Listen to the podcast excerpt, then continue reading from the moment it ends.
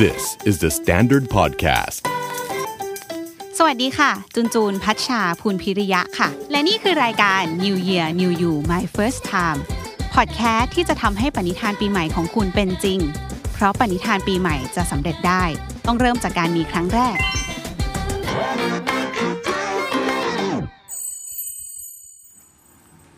ค่ะสำหรับ episode นี้นะคะ เหมาะมากๆสำหรับใครที่อยากจะ renovate บ้านใหม่ค่ะ ก็คือไม่ได้อาจจะไม่ได้สนใจซื้อบ้านมือหนึ่งอะไรอย่างเงี้ยแต่ว่าชอบแนว fixer upper ซึ่งจริงๆพวกเราชอบมากเลยเนาะชอบแบบใช่ครับหาที่เก่าแล้วก็มา renovate ทำใหม่ให้เป็นสไตล์ตัวเองนะคะ แล้วพอพูดถึงเรื่องการ renovate บ้านเนี่ยก็เลยนึกถึงใครคนอื่นไม่ได้ละ ก็ต้องเชิญคุณปีดีมาอีกรอบนะคะ เพราะว่า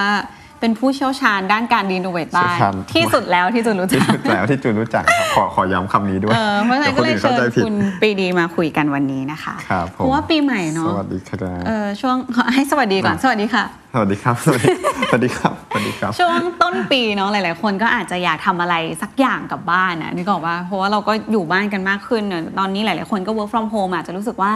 ขอทำอะไรสักอย่างใหม่ๆ หน่อยให้บ้านมันน่าอยู่ขึ้นนะคะ โดยในวันนี้เราจะแยกเป็น 2ส่วนแล้วกันเนาะส่วนแรกก็คือเป็นการทำบ้านใหม่โดยที่เราไม่ต้องไปทุบโครงสร้างหรือทำอะไรซีเรียสนะคะแค่ จัดโซนนิ่งใหม่ย้ายของตกแต่งอะไรที่มันทำเองได้ง่าย ๆนะคะ ส่วนอีกส่วนหนึ่งส่วนที่ 2 ก็จะเป็นการรีโนเวทเลย คือเป็นการแบบอาจจะทุบโครงสร้าง หรือว่ามีเปลี่ยนกระเบื้อง หรือต้องมีอะไรที่แบบอาจจะต้องจ้างช่างหรือว่าผู้รับเหมาเข้ามาดูในตัวตึกของเราจริงจังอะไรประมาณนี้นะคะ งั้นพูดถึงส่วนแรกก่อนเนาะการจัดบ้านจริง ๆ แล้วหลาย ๆ คนพูดถึงการจัดบ้านจะนึกถึงมารีคอนโดอืมใช่แต่ว่าแต่ว่าส่วนตัวคิดว่า หลังๆนี้การจัดบ้านเกิดขึ้นจากคนอยู่บ้านมากขึ้น เพราะว่าอ่าต้อง work from home อะไรเงี้ยอืมรู้สึกอืมรู้สึกแบบยอดขายที่มันเกี่ยวกับเฟอร์นิเจอร์ หรือว่าการแบบปรับเปลี่ยนภายในเล็กๆ น้อยๆอะไรเงี้ยมันแบบมันค่อนข้างเติบโตส่วนกระแสเหมือนคนให้ความสำคัญกับที่ที่อยู่ของตัวใช่เองมากที่ขึ้อนยู่ตัวเองมากขึ้น เพราะเราอยู่ตรงนั้นเราให้เวลากับขึ้มันมากขึ้นใช่ครับเออจริงค่ะ นั่นแหละแล้วเราก็จะอย่างที่บ้านจูนกับปีดีอะที่คอนโดอะก็ใช้วิธีมาเรียคอนโดเหมือนกันนะเราก็จะใช้พับผ้าแบบที่เขาสอนให้พับอะที่มันแบบ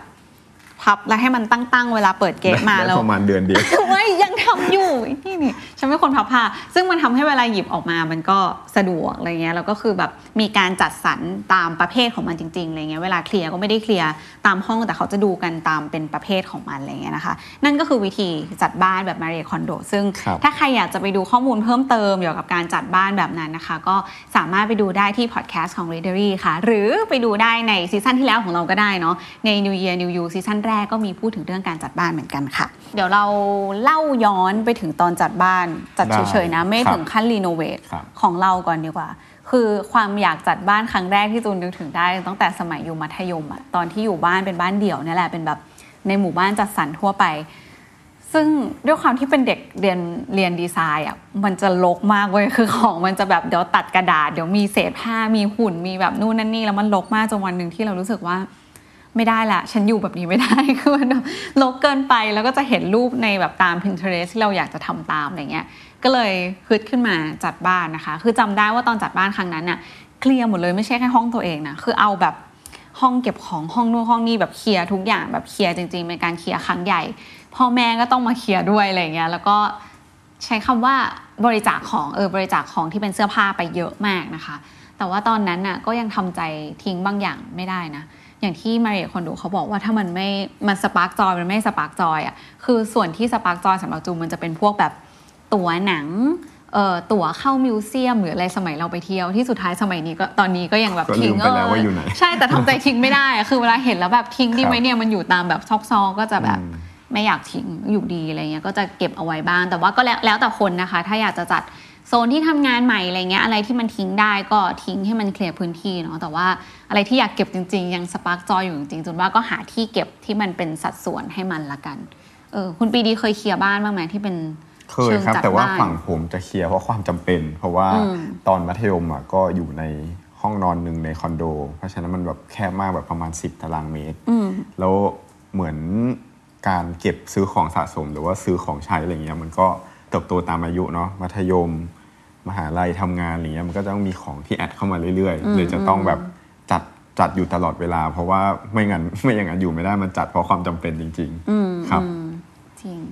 งั้นพวกเรามาฝากกันทิปสักสองข้อคนละข้อไหมได้วิธีการจัดบ้านตามประสบการณ์ของพวกเรากันเองค่ะครับของปีดีคืออะไร วิธีของปีดีในการจัดบ้าน คือของผมอย่างแรกสุดเลยคือต้องมีต้องมีวินัยอืมต้องมีวินัยมากๆ เพราะว่า อะและยิ่งถ้ายิ่งที่เล็กละของเยอะอะไรเงี้ยอ่าถ้าเราปล่อยปละละเลยมาสักอาทิตย์หนึ่งอะกลับมาอีกทีมันมันก็ลกแล้ว เพราะว่ามันมันมันลกง่ายมากเออมันจะทำได้มันจะสวยแค่ระยะเวลาสั้นใช่ใช่ๆอืมเอ่อแล้วก็อืมอีกอย่างหนึ่งที่ผมใช้วิธีวิธีผมใช้ก็คืออย่างอย่างที่จูนบอกถ้าจะเป็นตั๋วเป็นอะไรเงี้ยผมใช้วิธีว่าถ้าผ่านไปอาทิตย์หนึ่งแล้วเราลืมไปว่า อันนั้นมันมีอยู่จริงก็คือเจอมันอีกรอบก็ทิ้งได้เลย มันจะไม่ได้ไปต่อใช่ปะใช่มันไม่ได้ไปต่อเอ่อ แต่ว่าจริง ๆ แล้วถ้าพูดถึงการจัดบ้านตาม Pinterest อะไรเงี้ยมันมันค่อนข้างปัจเจกกันนะเพราะว่าอย่างแบบอย่างผมอะผมเพิ่งออกแบบบ้านให้พ่อแม่ไปเป็นบ้านเกษียณก็คือคิดอะแบบคิดออกแบบแบบอยากที่อย่างที่เราอยากทำเลย แต่จริง ๆ แล้วว่าพอแกอยู่จริง ๆอะ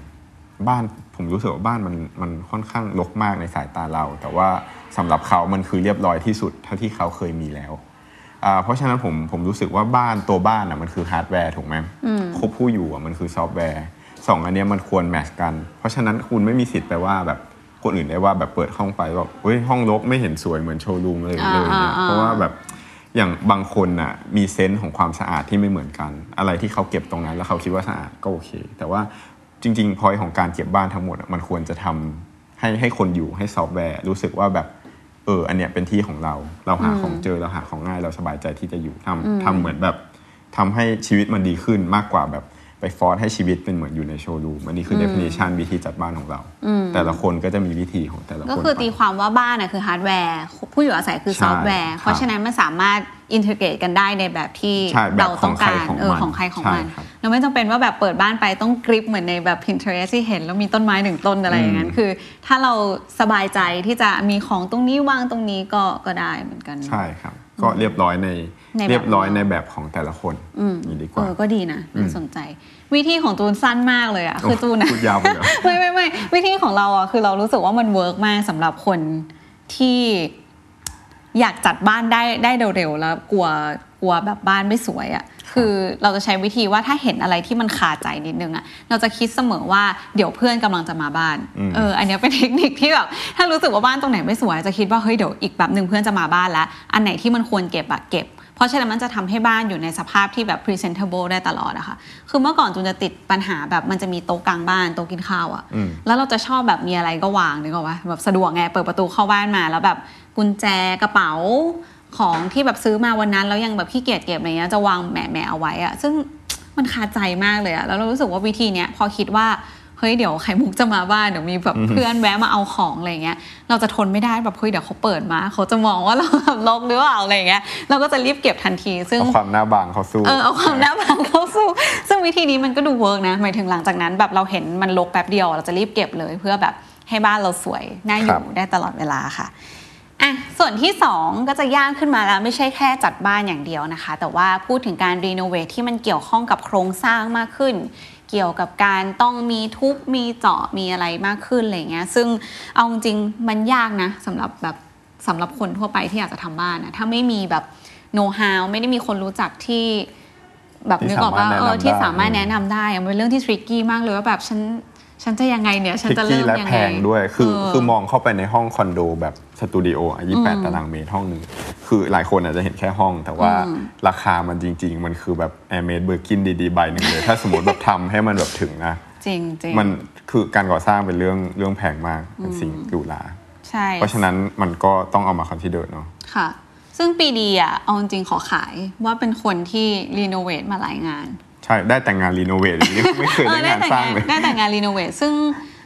ซึ่งมันทำให้เรารู้เลยนะ ว่างานรีโนเวทอะแบบเบื้องหลังมันเยอะมากอย่างที่ปีดีบอกอะไรเงี้ยมันจะเอาอะไรได้อย่างใจร้อยเปอร์เซ็นต์ไม่ได้ เพราะฉะนั้นวันนี้ไหนๆปีดีมาอยู่ในรายการกับเราแล้วนะคะครับเลยจะขอรวบรวมคำถามที่จริงๆทีมงานเขาก็รวบรวมมาให้เนี่ยแหละ เป็นข้อๆว่าถ้าสมมุติว่าเราจะรีโนเวทบ้านเนี่ยเราต้องดูปัจจัยอะไรบ้างต้องคำนึงถึงอะไรบ้าง เกริ่นก่อนนะครับ อันนี้อันนี้ไม่ไม่ได้แบบ เป็นแบบมือหนึ่งเลยนะครับ คืออ่าๆคือจูนเขาใช้ประสบการณ์ส่วนตัวเองมาตอบโอเคใช้ประสบการณ์ตัวเองโอเคได้ที่แบบได้พอมีตอบอะคำถามแรกเลยนะคะ ถ้าจะเริ่มต้นรีโนเวทบ้านครั้งแรกเนี่ยมีอะไรที่ต้องคำนึงถึงบ้าง คิดอย่างแรกเลยแบบคิดปุ๊บจะรีโนเวทบ้านอย่างแรกเลยคือเวลาผมคิดว่าจะรีโนเวทอะไร ผมจะดู budget ก่อนอย่างแรกเลย budget เพราะว่าอย่างที่บอกมันเป็นเรื่องเรื่องสำคัญมากๆ มันเป็นเหมือนเป็นเหมือน น้ำมันของรถยนต์อะไรเงี้ยมันเป็นสิ่งสิ่งที่แบบทำให้เราแบบกล้าว่าโปรเจกต์นี้เราจะไปไกลแค่ไหนเออก็หลังจากที่เรารู้บัตเจ็ตแล้ว เราก็เอามาแมทช์กับความต้องการของเรา ความต้องการของเราเป็นอันดับสองนะครับก็ดูว่าแบบมันสามารถไปที่ไหนได้ที่เนี่ยทั้งหมดทั้งมวลอะควรจะเกิดพร้อมกับการเปิดใจแล้วก็การเว้นที่ว่างให้กับความออกมาไม่ตรงเลฟเพราะว่าอย่างอย่างเอาจริงเวลาดู Pinterest อย่างเงี้ย เห็นรูปปราสาทในยุโรปอย่างเงี้ยอุ้ยแบบฉันอยากได้อย่างงู้นอย่างนี้ แต่ว่าคือมันไม่มีทางเป็นแบบนั้นได้ เพราะว่าแค่แสงสเปกตรัมของแสงที่นู่นหรือว่าวัสดุที่เขาหาได้ที่นู่นช่างที่เขาหาได้ที่นู่นมันก็ไม่ใช่แล้ว เพราะฉะนั้นแบบอ่าเอาเอาเอาความยืดหยุ่นเข้าไปใส่ในสองข้อนี้ด้วย เอาจริงอยากเล่าเล่าเลยดีไหมตอนเราได้เล่าเลยทำตอนเราทำคอนโดอะปีดีอะเป็นฝั่ง budget ใช่ปะ ปีดีก็จะตีว่า budget ในการรีโนเวทสถานที่เนี้ยในห้องห้องหนึ่งซึ่งจริงมันมีหลักคำนวณอยู่ไหมไม่มีคำนวณอยู่เออทุกอย่างว่าคำนวณอยู่ตารางเมตรประมาณเท่านี้ใช่ครับควรจะไม่เกินกี่บาทสำหรับที่อยู่อาศัยนะ ไม่ใช่สำหรับ retail อะไรเงี้ยซึ่งเราก็จะมีตัวเลขมาละ นั่นแหละ แล้วเราก็เป็นฝ่ายดูว่าเราต้องการอะไรใช่ป่ะเราก็เข้า Pinterest อย่างเดียวเออเราก็เข้า Pinterest เลยเว้ยแล้วเราก็ไปดูแบบ save รูปมาเยอะมากแล้วก็คิดว่าฉันจะเอาบ้านแบบนี้ ฉันจะต้องได้ห้องแบบนี้อะไรเงี้ยซึ่งแบบมันผิดหวังเยอะมากมันแบบ ในโลกแห่งความเป็นจริงอะเหมือนที่ปีร้องดีไห้บอไหมกอะบอกร้องไห้ร้องไหมไห้ร้องไห้ล่าสุดตอนทำบ้านร้องไห้ เพราะว่าไม้สีไม่ตรงกับที่ต้องการ แก้กี่รอบครับแก้กี่รอบสองปะสามสามคือแบบร้องไห้เพราะแบบกลับมานอนไม่หลับอะนอนไม่หลับเพราะไม้สีไม่ตรงกับที่แบบคิดเอาไว้แล้วแบบ คือเราก็บอกช่างแล้วอะก็จิ้มไปอะมันคืออันนี้เลยแต่มันแบบ สุดท้ายแล้วทำออกมามันไม่ได้ เพราะด้วยโครงไม้ที่มีอยู่แล้ว พื้นมันแบบลงสีไป มันไม่ตรงกับไม้ที่เรามีอยู่ผสมสีมันก็เกิดเป็นสีใหม่ มันไม่ใช่ว่าเราเปิดคาตาล็อกแล้วจิ้มนึกออกปะซึ่งเออเลยจะบอกว่ามันตรงยากค่ะ เราอย่างที่ปีดีบอกคือมันมีหลายหลายปัจจัยเฟอร์นิเจอร์ที่ใน Pinterest เขาใช้มันก็แบบ designer brand เนาะหรือว่าแบบ การกุ้นขอบที่พื้นมันก็ต้องเป็นงานช่างของแต่ละพื้นที่ หรือว่าแบบเออสเปกตรัมแสงmaterial บางอย่างที่ในไทยมันหาไม่ได้จริง ๆ เว้ยกระเบื้องแบบนั้นมันไม่มีเว้ยต้องไป sourcing จากแบบร้านมือสองซึ่งก็แบบยากเข้าไปอีกอะไรเงี้ยเพราะฉะนั้นเออตอน plan ก็ทำใจไว้เผื่อใจไว้คำถามข้อที่สองค่ะ แล้วเราจะรู้ได้ไงว่าบ้านของเรามันเหมาะที่จะรีโนเวทไหมมันต้องประเมินสถานที่ก่อนไหมว่าแบบอันนี้บ้านชั้นโครงเก่าไปหรือเปล่าต้องไปเรียกแบบ วิศวกรมาดูหรือเปล่าอะไรเงี้ยมันทำเองได้มากน้อยขนาดไหนมันดูคืยังไงงานรีโนเวทเนี่ยมันมีหลายระดับเอ่อวิศวกรจะเข้ามาเกี่ยวข้องก็ต่อเมื่ออามันถึงระดับโครงสร้าง ระดับโครงสร้างนี้ก็คือแบบอะฉันจะต้องทุบกำแพงแล้วต้องย้ายเสาย้ายบันไดอะไรเงี้ยอันเนี้ยโครงสร้างก็เข้ามาเกี่ยวละซึ่งแต่ว่านอกจากแก้พื้นแก้ผนังไม่เป็นไร คือเหมือนเวลาดูรูปห้องห้องหนึ่งอะลองพยายามแยก element ออกมาว่ามันมีอะไรบ้าง อย่างแบบเฟอร์นิเจอร์เอาเฟอร์นิเจอร์ออกให้หมดก่อนก็จะเหลืออะไรบ้าง พื้น ผนังเพดานโคมไฟอะไรอย่างงี้ใช่ไหมเอาโคมไฟออกหมดเอาฝ้าออกหมดเหลืออะไรบ้างงานระบบงานอะไรเงี้ยซึ่งอะไรพวกนั้นน่ะอะมันไม่ต้องใช้วิศวกรแต่ใช้ช่างเฉพาะทางก็พอออืมแต่ว่าอะไรก็ตามถ้าสมมติว่าเอาบันไดอยู่หลังบ้านไม่เอาอยากได้หน้าบ้าน อันเนี้ยที่มันต้องเจาะพื้นทุบโครงสร้างบันไดอะไรเงี้ยต้องปรึกษาวิศวกร นอกจากวิศวกรแล้วยังต้องมีกฎหมายของเขตเขตนั้น ๆ ด้วย คือเหมือนเหมือนอาจจะต้องดูแบบหลายทางมากขึ้น ก็คือถ้าเราไม่ได้ถึงขั้นแบบย้ายอะไรใหญ่ ๆ ย้ายเสาคานรับใช่น้ำหนักใช่ก็ซึ่งส่วนส่วนใหญ่าช่างคนรีโนเวทบ้านจริงๆอะมันมันคอร์สค่อนข้างสูงนะ ถ้าจะทำถึงระดับโครงสร้างขนาดนั้นนะต้องอินกับที่นั้นจริง ๆ ถึงจะแบบอาจจะต้องแบบลงไปคำถามต่อมาค่ะ การออกแบบถ้าอยากได้บ้านแบบที่มีแบบเรฟตรงกับ Pinterest เลยอย่างเงี้ยทำยังไงให้มันใกล้เคียงที่สุด ใกล้เคียงที่สุด ใกล้เคียงที่สุด คือวางแผนครับ ก็อันนี้คือวิธีที่ผมใช้นะตอนตอนผมเรียนตอนผมทำงานครูหรือว่าเจ้าแบบเจ้านายอะไรเงี้ยก็จะสอนมาตลอดว่า เวลาออกแบบวางแผนการก่อสร้างกับเวลาก่อสร้าง ฝั่งวางแผนออกแบบเขียนแปลนอะต้องใช้เวลามากกว่าการก่อสร้าง ซึ่งอันเนี้ยสำคัญมากก็คือยิ่งเราเคลียร์แบบละเอียดเท่าไหร่ ยิ่งเรามีภาพชัดเจนเท่าไหร่ ยิ่งยิ่งเราเรามีแบบ reference แน่นเท่าไหร่อะอ่า ความคาดเคลื่อนของรูปรูปแบบที่จะออกมากับแบบที่เราคิดไว้จะน้อยลงเท่านั้น ยิ่งเคลียร์แบบละเอียดถึงระดับตะปูเลยนะหน้างานเราไม่มีปัญหาแน่นอน เพราะว่าถ้าเขาทำตามแบบทุกอย่าง เราก็จะได้แบบที่เราคิด เพราะฉะนั้นเออคือคือเรื่องเนี้ยแบบเรื่องนี้มันมันมันค่อนข้างมันค่อนข้างโดนละเลยเหมือนกันนะคือบางคนอาจจะแบบอาจจะสร้างบ้านใช่ไหมซื้อแบบสำเร็จมาละกัน แล้วก็สร้างเลยเขามีแบบสำเร็จเหรอมีมีเหมือนเวลาที่เราให้กับแบบเนี่ย อาทิตย์หนึ่งอะไรอย่างนี้ถูกไหมแต่ว่าก่อสร้างสองปี ซึ่งมันควรจะสลับกันอ๋อเราควรจะแบบควรจะแพลนให้นานคิดว่าแบบเฮ้ยอันเนี้ยมันดีจริงๆหรือยังอันนี้มันใช่จริงหรือยังดูตัวอย่างพื้นดูดูดูดูทุกอย่างเอาให้เคลียร์ที่สุดก่อนที่จะเริ่ม เพราะว่าทำอย่างเงี้ยมันจะช่วยอย่างที่บอกช่วยทำให้เราใกล้เคียงกับภาพเดิมมากขึ้น แล้วก็ทำให้เราประหยัดมากขึ้นด้วย เพราะว่าความผิดพลาดเราต่ำ เวลาที่ใช้ก่อสร้างเราน้อย เพราะว่าทุกอย่างเคลียร์หมดแล้วแล้วถ้าแก้รงทีหลังแพงกว่า ใช่การแก้ไขทุกอย่างมีมีมีค่าใช้จ่ายค่าแรงช่างอะไรเงี้ยก็จะน้อยลงตาม ถ้าเราใช้เวลาที่น้อยลงโอเคเพราะฉะนั้นการวางแผนวางแผนสำคัญมาก ยิ่งละเอียดยิ่งดีครับ ค่ะ ตอนนี้ทีมงานเขาถามแล้วว่าแล้วตอนเราทำคอนโดอะเรามีเทคนิคอะไรบ้างในการรีโนเวทคอนโดคะของเราอะของเราเรารู้สึกว่าเราหาเล็บแน่นอนครับหาเล็บให้ชัดครับ มีภาพในหัวให้ชัด แล้วก็ปริ้นแปะแปะแปะแปะเอาไว้เลยว่าอยากได้แบบไหนอะไรเงี้ยเราอะชอบดูเล็บใน Pinterest ก็จริงนะคะ แต่ว่าสิ่งที่คนเราชอบลืมอะมันจะเป็นพวกดีเทลต่างๆ ที่เราลืมมองไปเว้ย เช่น บานจับประตู การเก็บรางม่านบางทีเราแค่คิดว่าฉันอยากได้ม่านตรงเนี้ยสีขาว แต่พอมาติดจริงแบบเฮ้ยรางม่านเห็นชัดมากแล้วแบบกลายเป็นแบบเขาเรียกว่าอะไรนะรางเออเป็นเส้นสีเออขาวๆเป็นเส้นสีขาวพดที่แบบผ่นไปเอาดูใน ref มันไม่เหมือนกัน เพราะว่าเราลืมหา ref ตรงนั้นเว้ยคือมันจะมี detail เยอะมากค่ะ ให้ดูแบบเยอะๆ นอกจากรางม่านแล้วจะมีพวกแบบอะไรอะก๊อกน้ำแบบ fitting ในห้องน้ำอะไรอย่างเงี้ยที่แบบเราลืมคิดไปอะแต่จริงๆมันส่งผลหมดเลยเวลาเรามองห้องห้องหนึ่งอะค่ะก็คือ save มาให้ละเอียดที่สุดอย่างที่ปีดีบอกครับเอ่อถ้าจะเสริมถ้าจะเสริมแบบที่จูนบอกก็คือผมก็คืออันเนี้ยเรียนรู้จากการที่จูนร้องไห้ไป3ามสี่ตลบกับการแค่เปลี่ยนสีพื้นนะครับใช่คือ ประสบการณ์ส่วนตัวสอนว่าให้ลองทุกอย่างก่อน ใช่เทสของจริงก่อนซื้อทุกอย่างมาในจำนวนน้อยๆ เช่นสมมติสมมติว่าต้องการสีไม้แบบนี้อะเราลองให้ช่างทำก่อนหนึ่งตารางเมตร แล้วก็ลองดูว่าตอนเช้าตอนบ่ายตอนเย็นแสงมันตกกระทบอะไรยังไงถูกสีมันเหมือนที่เราคิดไหมหรือว่าถูกผนังห้องอยากได้สีนี้ เราป้ายไปก่อนเลยหนึ่งส่วน กระเบื้องอยากได้แบบนี้เราเราขอซื้อเข้ามาอันเดียวหรือว่าขอเข้ามาเลยก็ได้ส่วนใหญ่พวกเนี้ยแบบเขาให้อยู่แล้ว หรือถ้าเป็นกระเบื้องแบบที่มันมีลายแพทเทิร์นอะไรเงี้ยอืมลองซื้ลอองมาสักแบบห้าลองให้สิครบทุกอย่างเออจนแล้วลองจนเรียงแบบจริงๆจนเราได้คำตอบสุดท้ายของเราเองใช่ออเพราะว่ามันอันมันลุ้นจริงๆเนาะมันถ้าเราลุ้นไมากมันลุ้นลองอะมาก ถ้าถ้าสมมติเราเราบอกว่าเห็นในเน็ตอะ คิดว่าสีไม้โอ๊กดำเข้ากับเรา แล้วพอมาถึงจริง ๆ แล้วแบบไม้ที่เราใช้มันไม่แมทกับสีนั้นมัใช่ก็เนี่ยเคยแบบไอ้เรื่องไม้เนี่ยยังไม่จบเคยตีกับปีดี เพราะว่าทำไมทาเราไม่เหมือนใช่ป่ะเราเลยไปเลือกเองที่หน้าร้าน คือเป็นแบบเป็นผู้หญิงเข้าร้านแบบเข้า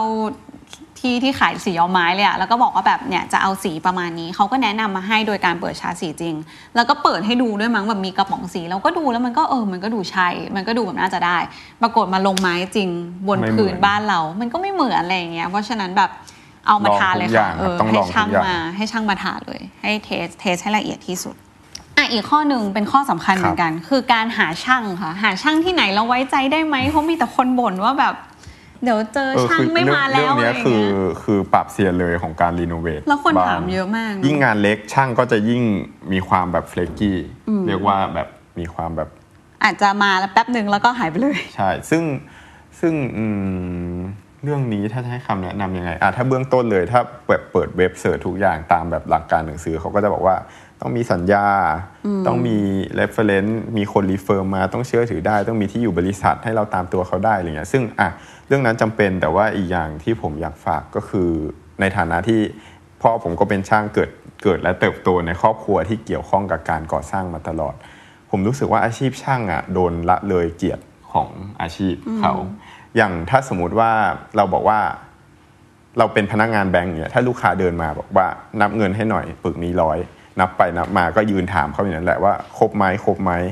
อย่าเอาไปนะอย่าเอาไปนะอะไรเงี้ยมันก็มีความแบบมันก็มีความแบบรู้สึกไม่ดีใช่ไหมล่ะ ซึ่งอันนั้นน่ะก็กลับกันถ้าเป็นในมุมของช่างนะ ในกรณีที่อะงานมาเขาบอกว่าขอเบิกงวดหนึ่งก่อนได้ไหม เพราะว่าต้องเอาไปซื้อของมาสร้าง เขาบอกว่าไม่ได้ต้องทำงานให้เสร็จ 5 อย่างก่อนแอดวานไปให้ฉันก่อน3 0 0แสนซึ่งเป็นเป็นใครใครก็ไม่ทำใช่ไหมล่ะถ้าถ้าเขาอยู่ในจุดที่จริง ๆอะช่างอะเขามีงานรออยู่เยอะ แล้วก็เหมือนเหมือนมากเหมือนเป็นคนเลือกงานมากกว่าลูกค้าด้วยซ้ำถ้าเขาอยู่ในจุดที่เขารู้สึกสบายตัวกว่า แล้วไม่มีอะไรผูกมัดอันนั้นอะคือเขาก็ไป อันเนี้ยผมจะลองเล่าเป็นเหตุและผลของการช่างหนีงานอะไรทำนองทำนองเนี้ยครับ เพราะฉะนั้นผมรู้สึกว่าถ้าเราให้เกียรติเขาเราเราเราลองแบบใจเขาใจเราบ้าง ถ้าสมมติเราเป็นคนทำงานฝ่ายที่เราเป็นช่างเนี่ยเราเราควรจะได้รับค่าแรงประมาณไหน เราควรได้รับวันหยุดประมาณไหน เราควรได้รับเกียรติประมาณไหน เพราะว่าเอาจริงมันเป็น skill work หมดเลยนะ ลองคุณลองไปผสมปูนและฉาบผนังเองสักผืนหนึ่งดิ มันยากมากมันทำไม่ได้หรอก ก็แล้วแบบเออเวลาเขาแบบให้ advance เงินอย่างเงี้ยมันอาจจะดูแบบ sketchy สำหรับบางคนแต่ว่าก็ถ้าเราก็ถ้าต้อง base กันตอนใจเขากันใจตอนเรา base กันในสัญญา หรือว่า base กันจากความเป็นไปได้อะไรเงี้ยผมก็ว่าแบบมันก็ควรจะแบบลองแบบเออลองเข้าใจเขาหน่อย ผมว่าอันเนี้ยช่วยได้เยอะ เพราะว่าหลายคนผู้ผู้ว่าจ้างหลายคนจะละเลยตรงนี้ไปแล้วช่างก็จะมีความแบบเออแบบ แบบไม่ค่อย in กับงาน แต่ถ้าสมมติเขา in กับงานเมื่อไหร่แล้วให้เกียรติเขาเมื่อไหร่เขาให้ product เราดีแน่นอนจริง confirm เพราะช่างรักปีดีทุกคนแบบปีดีมีวิธีดีลกับช่างแบบที่ใจเขาใจเราอย่างที่อย่างที่ปีดีบอกจริง ๆอะไรเงี้ยแล้วมันทำให้ช่างก็รู้สึกสนิทเนาะอืมหมายถึงจูนก็จะทำเสริมๆสมมุติแบบรู้ว่าช่างแก๊งเนี้ยมา site นี้ตลอดอยู่แล้ว เราก็ซื้อของไปฝากเขาบ้างอะไรเงี้ยเพื่อ ไม่รู้ในความรู้สึกเราเราก็สบายใจด้วยเนาะแบบเราให้ให้ของเขาใช่ไหมแล้วเขาก็อาจจะรู้สึกว่าเราใส่ๆก็ใจเหมือนเขาการด้วยทำงานนั่นแหละเหมือนเขาทำงานให้เราอใช่ยู่เราก็เป็นต้องผู้แบบว่าเกรงจ้างใจอะไรเขาด้เงี้วยยมันนะก็มันเออต้องแบบทั้งสองฝ่ายอะไรเงี้ยเนาะอืมครับประมาณนี้ค่ะจากประสบการณ์ของพวกเราสองคนนะคะ ใครที่ฟังอยู่กำลังจะเริ่มรีโนเวทบ้านแล้วเนี่ยมีข้อมูลเบื้องต้นและ เราเสริมดูแอนดอนกันให้หน่อยสักนิดดีกว่า เป็นเรื่องที่ควรทำแล้วก็ไม่ควรทำหากคิดที่จะรีโนเวทบ้านค่ะ ดูนะครับอะอืมข้อแรกดูอย่างที่บอกเลยคือวางแผนอย่างละเอียด ข้อที่หนึ่งวางแผนอย่างละเอียด วางแผนยังวางแผนให้ดีให้ยาวให้แบบใช้เวลากับแบบให้มากกว่าหน้างานจริง ๆ นะครับอ่าแล้วก็อีกเรื่องหนึ่งก็คือให้ถ้าสมมติว่าเป็นงานอะไรที่เราเราแบบให้ความสำคัญกับมันจริง เช่น อย่างจูนก็เป็นสีพื้นไม้ของเขาอย่างเงี้ยให้ลองทุกอย่างก่อน ลองทุกอย่างก่อนที่จะซื้อแบรนด์ใหญ่ ๆ ห้ามเลือกทุกอย่างจากแคตตาล็อกอินเทอร์เน็ต ถูกต้องค่ะ clear แบบเราต้องเห็นของจริงก่อนก่อนที่เราจะลงเงินก้อนใหญ่ไป เปิดใจยอมรับความความไม่ตรงเล็บ คือถ้าสักร้อยหนึ่งอะถ้าแบบเราวาดไว้ร้อยหนึ่งอะถ้าถ้ามันมาถึง 80อะให้แฮปปี้เพราะว่าไม่มีใครอยากจ่ายเงินเยอะขนาดนี้แล้วซึ่งแบบแบบสุดปีท้ายนี้พูดประโยคนี้บ่อยมากสุดเนาะท้ายสุดท้ายแบบนั่งเครียดแบบที่ห้องกูไม่สวยว่ะไม่เหมือนที่เล็บเออแต่ว่ามันมันคือเลย 90%มาแล้วติดแค่แบบรูเล็ก ๆ น้อยๆอะไรเงี้ย ซึ่งอันนั้นผมคิดว่าไม่ต้องรีโนเวทแล้วก็อยู่เกาะเกาะเงินไว้แล้วก็แฮปปี้เหมือนเดิมดีกว่าสำหรับฝั่งจูนนะคะ สิ่งที่ห้ามทำเด็ดขาดก็คือคล้ายๆกับข้อสุดท้ายปีดีแหละอย่าเครียดเด็ดขาดถ้างานมันออกมาใช่แล้วมันแบบไม่ได้ดั่งใจร้อยเปอร์เซ็นต์การรีโนเวทมันควรจะทำให้ชีวิตเราดีขึ้นใช่ไม่ถ้าใช่เราแบบตัดทำให้สินเราใจแบบจะแย่รีลโนงเวทแล้วอะเราลงเงินเราลงแรงลงเวลาไปแล้วอะเราตั้งใจจะให้ surrounding เรามันน่าอยู่อะ แต่ถ้าตัวเราเองตอนจบอะมันแบบใจเรามันไม่อยากอยู่มันไม่น่าอยู่ใช่อะสุดท้ายก็อย่าทำมันแบบอืมเอองั้นงั้นอย่าทำดีกว่าอะไรเงี้ยเพราะฉะนั้น happy กับโปรเจกต์ที่ตัวเองทำนะคะ ยิ่งทำเองด้วยเนาะยิ่งแบบเรามีส่วนร่วมเองควรจะภูมิใจกับตัวเองมากๆ ยิ่งการ renovate เป็นครั้งแรกของคุณคุณควรจะภูมิใจมากๆว่าแบบเฮ้ยฉันสามารถ renovate บ้านตรงนี้เองได้อะไรเงี้ยคิดแบบตรงนี้เองเลยนะแผนเองเลยนะแบบมันเป็นโปรเจกต์ที่น่าภูมิใจ แล้วก็ทำให้ surrounding และตัวเองควรจะดีขึ้น happy ขึ้นค่ะ ครับผมอืม โอเคก็หวังว่าที่ผมและจูนมาฝากให้ฟังวันนี้ก็หวังว่ามันคงจะสร้างประโยชน์อะไรได้ กับคนที่กำลังคิดว่าจะรีโนเวทบ้านหรือว่าจัดบ้านใหม่อะไรอย่างนี้นะครับอ่าในฐานะของ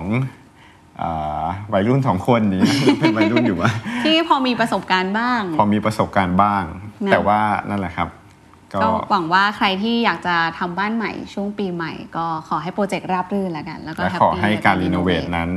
นำความสุขมาให้ครับใช่ค่ะสำหรับใครที่ฟัง The Standard Podcast ก็อย่าลืมไปตามช anel ใหม่ของเราทาง YouTube ด้วยนะคะ กด subscribe ได้เลย แล้วก็กดกระดิ่งด้วย อยากพูดประโยคนี้มานานทาง YouTube กดกระดิ่งได้เลยนะคะ ติดตามจะได้มีเวลามีอัปเดตวิดีโอใหม่ๆ ก็ตามกันได้นะคะสำหรับวันนี้ค่ะ จูนกับปีดีไปแล้วกับรายการ New Year New You My First Time นะคะพอดแคสต์ที่จะช่วยให้ปณิธานปีใหม่ของคุณเป็นจริงได้ เพราะเราเชื่อว่าปณิธานปีใหม่จะสำเร็จได้ก็ต้องเริ่มจากการมีครั้งแรกค่ะสำหรับคนที่ชอบฟังพอดแคสต์ทาง YouTube ฝากกด subscribe ช่อง The Standard Podcast พร้อมทั้งกดกระดิ่งเพื่อเตือนเวลามี episode ใหม่ ๆ ด้วยนะคะ ติดตามฟัง New Year New You My First Time พอดแคสต์ที่จะทำให้ปณิธานปีใหม่ของคุณเป็นจริง เพราะปณิธานปีใหม่จะสำเร็จได้ ต้องเริ่มจากการมีครั้งแรกค่ะ